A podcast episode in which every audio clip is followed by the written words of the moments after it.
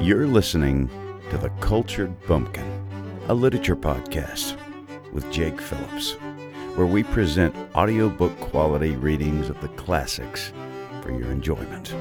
Thank you for stopping by. And remember, just because you're a bumpkin doesn't mean you can't be cultured. Hey, hey, good to have you back. Or if you're a first time uh, listener, good to have you for the very first time. I hope you like it here. Hope you come back. Hope you tell a friend. Hope you subscribe. You know, all that stuff. But either way, I'm really glad that I'm getting into your ear holes right now. And today, I want to put some Robert Frost in there. And there's a poem called A Time to Talk that I really like. I grew up in a rural part of Mississippi. I come from um, grandparents from North Carolina that live in a tobacco field, basically. Um, all my life, I've been around farming and, you know, small town, rural.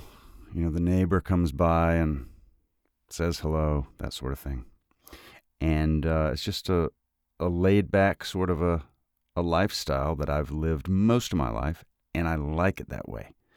I've lived in, you know, larger cities and I've had jobs, you know, been in the army and gone around the world, things like that. And I just like the country, wherever wherever it is.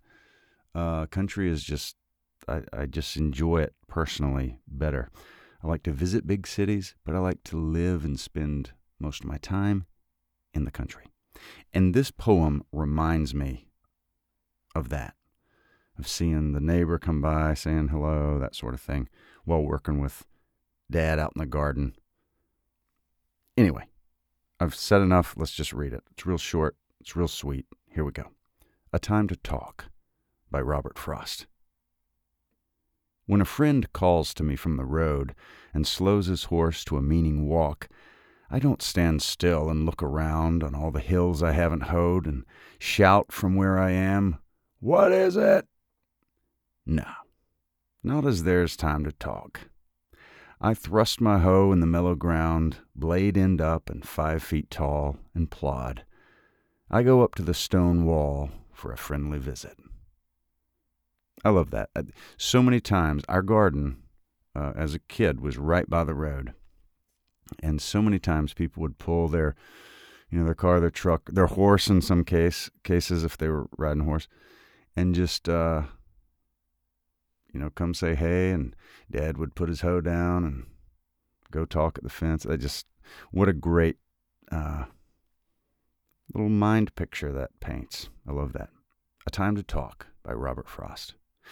Thank you so much for listening. I hope you enjoyed that.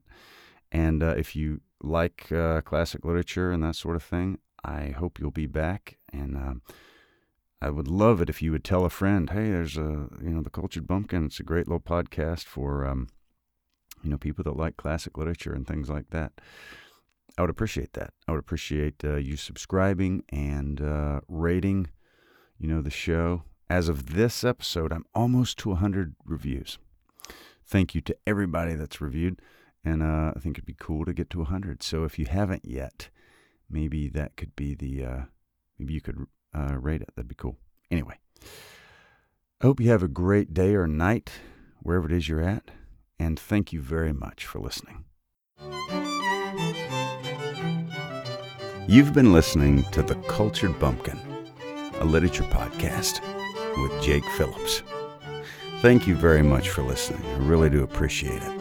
If you enjoyed this, would you mind going and subscribing and leaving a nice review on whatever podcast platform